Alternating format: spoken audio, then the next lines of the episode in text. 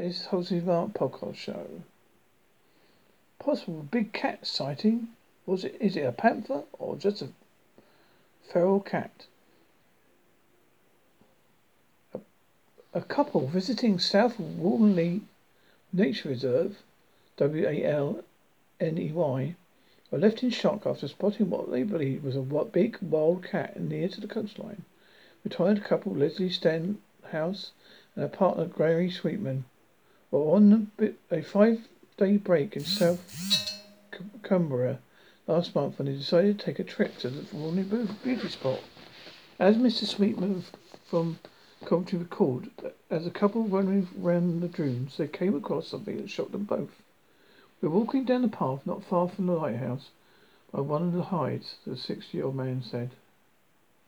Leslie said, What's that down there? We, we saw a big, fairly big things stickling along. Went up the bow of a small sand dune. It, t- it turned its side and I saw its profile. I could see it was a cat. When it stood up, it was next to the turf, the grass. You could tell that it, how big it was. I say it was half a metre in height. Both Mr. Sweetman and Mrs. Stemman House, who lives in Wirral, are certain these sightings was of a big cat and not a domestic cat or a dog. They tried to take a picture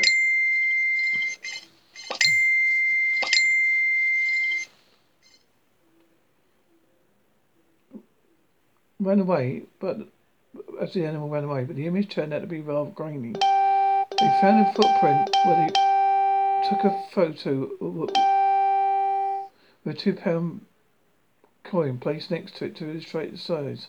Sadly, of Beta Brony was, was quickly refuted. Staff of the South Walney Reserve said, Very sorry, but this looks like the very fat and feral, fluffy feral cat who's been living on the reserve. We're aware of him and trying to catch him and rehome him elsewhere.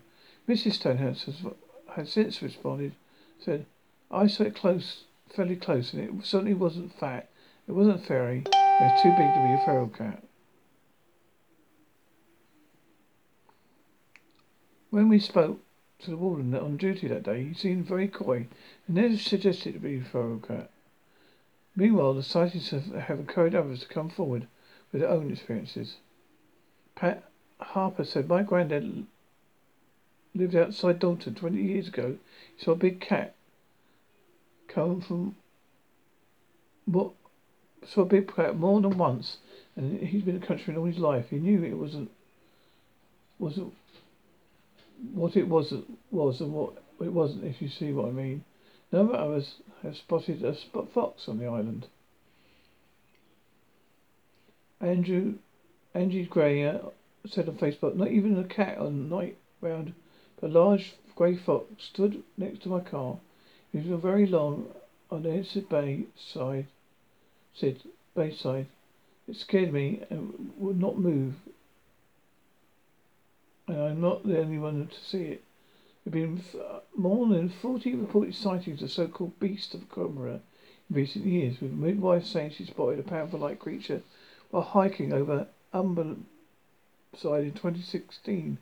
Danny Bamping from the British Big Cat Society, which sees reports of sightings and does research into big cats, said in an interview with an there have been a lot of data coming from Cumbria of sightings last few months. We have reports of big, big count last year, which we've investigated landscape and the activity, availability of food in Cumbria would be ideal for a big cat. It probably be along the line would be uh, like, like going to Holly for a ho- lynx.